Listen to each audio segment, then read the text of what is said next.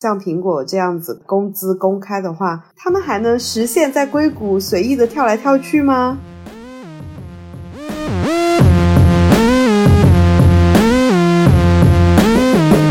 ？Hello，大家好，欢迎大家来到今天的多芬职场，我是大家的老朋友吴邪。Hello，大家好，我是亿万。可能大家又发现了啊，今天的这次开场呢是由我来开场的啊，跟大家一起聊了也有一年多的节目了，感觉我有那么一点点的喧宾夺主了，是吧，亿万？自从我给吴邪说让他把我们节目拿去做做融资啊，搞搞 A 轮啊、B 轮啊、天使轮啊什么的。他就把这件事情提上了日程，他每一天都在给我报选题，并且今天他还非常主动的给我说：“我们什么时候录节目呀？我们什么时候录哪一期哪一期哪一期？”他就把这个 schedule 安排的非常非常好。今天还给我说：“等我打给你。”所以我现在就变成一个待命的状态，就是吴总说什么我就听什么。哪里哪里，万总您太客气了。刚刚万总说到融资啊，我们今天呢，呃，聊的不是融资，跟他今天跟大家聊一个每个职场人都会遇到的一个事情呢，就是薪资啊，薪资啊，一大家一提到薪资都会稍微有点哎紧张或者稍微有点兴奋。那为什么突然要聊薪资呢？因为现在呢，这个已经啊，马上就快到二零二一年的年尾了啊，最近有一个爆炸性的新闻，说是这个。苹果公司，你要允许员工互相看工资了，哇！听到这个消息呢，咱们国内的这些职场人看到这个消息还是大吃一惊的，真的是不敢相信，对不对啊？一万吃了个大惊，因为之前我知道国内有一些外企也是采用这种工资透明化的，不过他们不是工资透明化，他们底薪还是保密的，但是他们在。绩效的时候是公开的，张贴在一个公告栏的，就是大家都能看到你彼此的这个业绩怎么样，然后你这个月的奖金或者是说你这个月的 KPI 比我多很多，那你的工资就会很明显比我多很多嘛，至少说在这个业绩上体现这一块儿。其实这个呢，我觉得还是有一定的道理的，因为它起到了一个激励的作用，并且呢，大家也不会互相知道最终的数字是多少。像我有一个朋友，他现在的公司就是，他们每个季度会有一个季度奖，那么他每个季度呢会评完之后呢，会发邮件告诉所有人这个季度获季度奖的人是谁。然后季度奖金其实大家都知道，就是一个月的工资。那也就是说，如果你拿了这个季度奖，那么你这个季度就相当于是你可以拿了四个月的工资啊，因为一个季度三个月嘛。所以其实这个还起到一个激励的作用。但至于每个人的这个工资数呢，肯定还是在该公司呢是一个红线性的一个行为。那这也是我们今天想跟大家聊一聊的，说为什么说薪资保密是大部分或者说绝大部分公司的一个红线呢？这个在我们之前的节目里面有讨论过相关的话题，就是说为什么大家不要互相问工资？那今天其实是聊的偏公司向，对吧？对，其实为什么说这个薪资保密是公司的红线呢？其实大家这个话题其实已经不陌生了啊。那我们今天更多的还是从事情上来聊一下，为什么说薪资保密是大多数公司的红线呢？其实已经不是一个新鲜的话题啊，因为大家可能都有一些感同身受。那么最典型的一个现象呢，就是现在有很多企业，尤其是互联网大厂，它的这个老员工的薪资被新员工倒挂的非常厉害。那我有一个朋友，他就是几年前从这个九八五大学硕士毕业之后，去了一家大厂的月薪是多少钱？那么等到一年后，仅仅一年后，也就是说仅仅比他小一级的同样的他们学校的硕士。啊，同样的学历，同样的学校，被校招进同样的公司，薪资比他们涨了百分之二十五。所以他们那一级的人后来知道了这个事情之后，就集体写了这个联名信，控诉了公司的倒挂的这种行为，给人力资源部写联名信啊。最后这个事情还闹得比较尴尬。所以其实这个事情最后的结果是什么呢？就是没有结果。结果就是说，他们原来老员工的，就上一届的这个薪资还是上一届的薪资。那新的薪资呢也没有变，但是呢，通过内网的这个监测，找到了最开始聊这个话题的几个人，把这几个人给辞退了。理由就是说他们违反了公司的红线，居然在讨论这个薪资。最后的这个结果也是比较惨淡的，相当于他们这些写联名信的人呢，也没有因此而得到了任何好处，反而最开始在群里讨论这个事情，就策划写联名信这个事情的人呢，还被辞退了。嗯，我觉得这个事情要从几个方面去看吧。就是如果像这种倒挂的情况的话，我换做我是老人，我也会觉得特别不公平。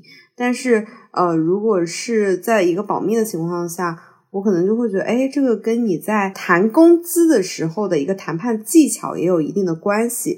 当然，也不排除我会觉得，哎，也许你学历比我差点啊，或者是你的经验比我少一点啊，但是你工资却拿的比我高，我也会觉得很不公平。嗯，所以说这个为什么说，呃，苹果公司它可以允许公员工看工资，像芬兰可以允许。我觉得这个还是跟国内外的这个文化，不管是这个国家文化、企业文化，还是有蛮大的一个区别。你比如说，在中国，大家会认为，哎，我跟你干着一样的活，我的学历跟你一样，那凭什么你的工资比我高呢？大部分人都是会有这个看法的。哪怕有时候张贴出来了之后，大家还是会议论说，哎，凭什么他拿绩效呢？我不觉得我做的比他差，还不是因为他讨好领导、跪舔领导。这个还是都是有一定的风险的，嗯，所以说这个事情啊，有时时候就是，与其半公开，其实还不如压根儿就不公开。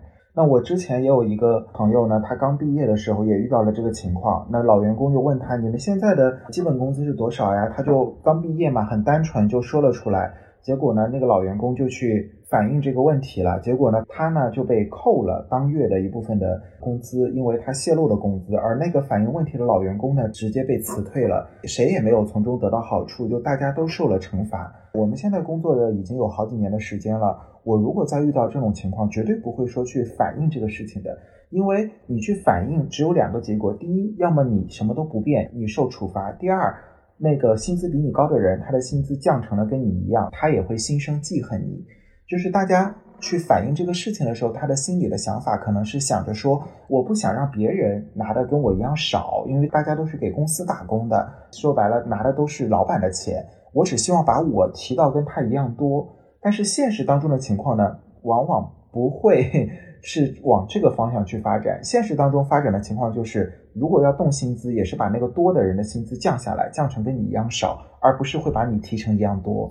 这种人的心态不就是典型的闲人贫恨人富吗？对，各行各业的历史都证明，当你发现你的薪资被倒挂的时候，不要采取过激的行动。包括你这个内部的涨幅啊，肯定是比不上跳槽的涨幅。那与其说采取一些过激的行动，还不如真的是。做点事情，给自己有一点业绩，那么等到来年或者过段时间，你去跳槽拿到一个比较高的涨幅，再去倒挂别人。对 你去倒挂别人，这个就是一个各行各业的现象，也不是说只有互联网有，也不是说只有中国有，全世界各行各业那么都有这么一个现象。仅仅可能除了公务员没有这个现象吧，公务员呢就是每个级别都对应了。每个级别对应的工资和待遇，和对应的配套的享受的这些待遇，其实都是一样的。但是在体制外去做这个工作，包括所谓的国企啊，国企其实也是体制外，因为签的都是劳动合同，你肯定是会遇到这种薪资倒挂的这个情况的。嗯，那除了这个倒挂以外，你怎么看待苹果这一次宣布这个新闻呢？因为我知道在硅谷有很多朋友或者是同事，他们会。互相之间跳来跳去，就是根据跳槽来实现一个薪资的升级，一个职位的升级。那如果像苹果这样子工资公开的话，他们还能实现在硅谷随意的跳来跳去吗？当然了，我们也没有在硅谷待过啊，我们是在中国的硅谷分别待过。呃，开玩笑。我们再来举个例子的话，从跳槽的角度上来讲，你跳槽可能是为了涨薪来跳槽，肯定不是说为了降薪啊。除非就是说你真的找了一份离家特别近，然后工作环境特别好的一个工作。回到苹果上来讲，我们知道很多大公司他们的高管和 CEO 的薪资呢是公开的，比如说。苹果的这个 CEO Tim 库克，他的公开的薪资是有一千四百七十七万美元，这个是公开的。像我原来的一家单位啊，他的高管的薪资也是公开的，就是所有人都能看得到。那这样的问题是少数范围内是 OK 的，因为首先他已经做到了高管的位置，那再一个呢，他公开的这个数字呢，其实也比较高。也是一般人呢达不到的一个水平，望尘莫及。对，望尘莫及，也就是那个心理学嘛。如果你的同事比你高五千块，你会觉得很委屈、很不服气。如果你的同事比你高五万块，你就会觉得哦，毕竟他的职级很高，他的能力很强，或者说他干脆就是年龄比你大个十几岁，那你也没有什么好说的了。哎，那你有没有发现，其实网上对于这件事情的评论来说，往往觉得公开这件事情好的人，都是一些工资不怎么高的人，就会拍手叫好。这个很真实。我再加两条，不仅是工资不比较高，还有可能是工作态度不怎么积极，工作能力也不怎么强的人。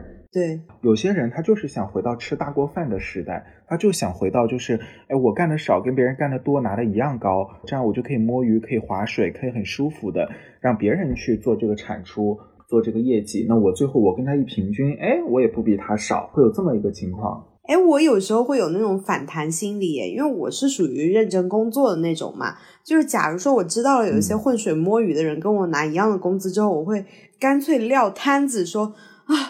我不干了，真是气死我了！为什么他没有干什么活儿，但是跟我拿着差不多的工资，我就会有这种心态，就是我干脆也躺平好了。对的，但是我又背负着那种本身与生俱来的那种责任心，良心过意不去，然后又去努力的工作，这样就会导致这种浑水摸鱼的人更幸灾乐祸，就会觉得，哎，那反正你良心过意不去，那你继续做好了呀。这个也很真实。我原来有一个朋友，他在一家传统媒体工作。他的工作很认真，产出特别多，但是等到月底发这个绩效的时候呢，他发现自己并没有拿的特别高，那么他就去找领导了。领导说：“嗯，咱们部门呢一个月的工资池呢就这么大，就是总部门的这个蛋糕就这么大，不是因为你干的越多，你能分到的蛋糕就越多，肯定是要照顾一些呃年龄比较大一点，然后干的比较少的人，不会说如果他按照他的工作量来分蛋糕的话。”可能他只能分到一点点，或者压根儿分不到什么蛋糕，所以要出于照顾那些老员工的目的，并不是说你的你工作成绩越高，你就拿到了越高。其实这个也就是咱们国家在这个家庭联产承包责任制之前的那个大锅饭的那个毛病，你干的多了，但是你并没有吃到更多的饭。而家庭联产承包责任制呢，就是说这块田地是你的，你种的植的好，那么收成高，你得到的全部都是你的。那有些种植的不好的，收成的不高的，那他也就只能拿他那块地的收成，他没有办法染指你这块地的收成。所以说现在有一个新词嘛，叫做自负盈亏。自负盈亏什么意思呢？就是说你赚到的都是你的，你亏的也都是你的。但是大部分情况下呢，像原来我这个朋友在的这个传统媒体，因为现在的整个网络时代的一个冲击，他们传统媒体单位的很多自负盈亏的部门，整体上其实都是亏的。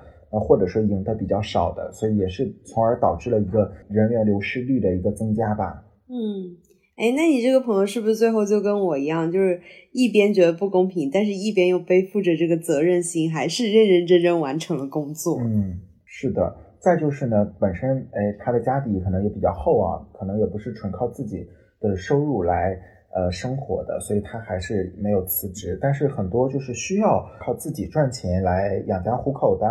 啊，来提升自己的啊，或者说能力真的也比较突出，被外面给挖过去的，哎，也都已经走掉了。是的，比如我让原本不富裕的家庭雪上加霜，我就受不了了，然后就离开了。是的，是的，会有这种情况，因为你既然受委屈了嘛，之前不是马云有两句话嘛，说员工为什么离职，当然也不知道是不是真的，他说的啊，就是这个道理，要么就是受委屈了，要么就是钱给少了，这个放在。哪里其实都是很实用的。那我们回到苹果公开工资这个新闻事件哦，你觉得这件事情会让整个硅谷的风气越来越好吗？或者是能让呃这家公司越走越好吗？当这个公司越走越好的时候，它就会越走。我是说他这个决策啦。用现在流行的这个废话梗来回答了这个问题。如果它不发展的越来越差的话，那么它应该会越来越好。所以你觉得他这个决策偏向于还是比较好的，因为他毕竟是一个领头羊的一个作用吧？因为它是苹果，或者说它是亚马逊，它是 Facebook 啊，现在叫元宇宙，呃，它是 IBM，其实也会起到作用，因为他们都是全球的巨头。如果你换个不知名的企业这么做。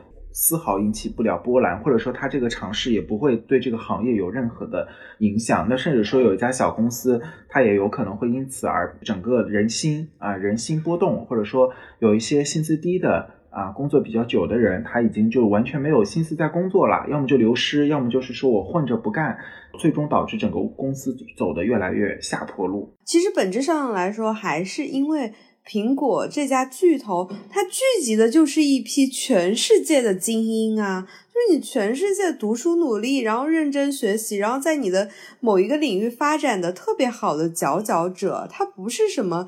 歪瓜裂枣或者是参差不齐、良莠不齐的人进来工作的。对，回到这个事情最根本的本身呢，其实不管这个薪资或者说一些绩效，因为很多时候薪资哪怕不公开，你也多多少少能打听到了。那么最终根本性的原因还是在于要有一个科学的管理和制度，怎么样真正让有能力的。态度积极的人而得到更好的奖励和报酬，而不是让浑水摸鱼或者说让只会拍马屁跪舔的人去捞了好处。如果是后者的话，那不管这家单位是什么样性质的单位，它一定会走下坡路的。这个其实也是一个万变不离其宗的一个原则性的一个问题。我刚刚在开一个脑洞哦，你说。当所有的行业里面的领军人物都在苹果工作，然后苹果又做出了这样的决定之后，他们会不会越来越内卷？嗯，那这个就不是我们需要考虑的问题了。那说不一定又会变成内卷呢？就哎，你这么努力，那我也努努力好了，然后那大家就努力起来，然后苹果就会越发展越好啊，这是人家的决策啊。那今天呢，用短暂的时间呢，跟大家聊了一下，从我们当前的一个。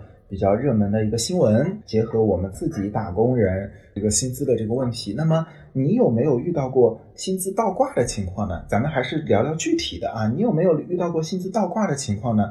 当你发现自己薪资被新员工严重倒挂的时候，你有没有做什么行动呢？欢迎大家在评论区呢也跟我们聊一聊，分享一下自己的心得。当然，最后呢，还是祝愿大家每年都。加薪啊，升职加薪，我们其实重点还是加薪啊，因为如果你升了职，你没有加薪，你只得到了一个虚名啊，只满足了虚荣心，但实际上没有得到任何实际性的好处。最终呢，还是祝愿大家，哎，年底都能被加一波薪。嗯，谢谢大家，我是吴邪。怎么就谢谢了？有听友问你情商为什么这么高？哦，那没有，我情商没有这么高，我情商就是很正常，很 normal，并没有很高。你这个回答也很 normal，我真是要怀疑是不是你买的水军？真的不是我买的水军。好的，那我也知道我们听友有在苹果工作的，希希望你越来越好，希望你明年跳到 Facebook，OK？嗯，那我们下期再见，感谢吴邪，我是亿万，我是吴邪，那我们下次再见喽。哎，我们今天最后呢，再给大家来个预告吧。我们下一次呢，时间呢，差不多也就是快要过春节的时候呢，那个时候呢，咱们一起来聊一聊，就是在刚刚过去的这个二零二一年，你存了多少钱？我们来给大家会聊一聊这个话题，也非常欢迎大家提前在评论区跟我们聊一聊。哎，你想要听到什么关于你今年存了多少钱的这样的一些好玩的内容呢？欢迎大家再跟我们好好的互动一下。那么最后呢，也是特别的特别的感谢大家。你真是对节目真的很有规划。哎，那是的，毕竟我都快喧宾夺主，成为这个节目的主人了。不融资真的是对不起你了。嗯哼，好吧，那再见喽。嗯，拜拜，拜拜。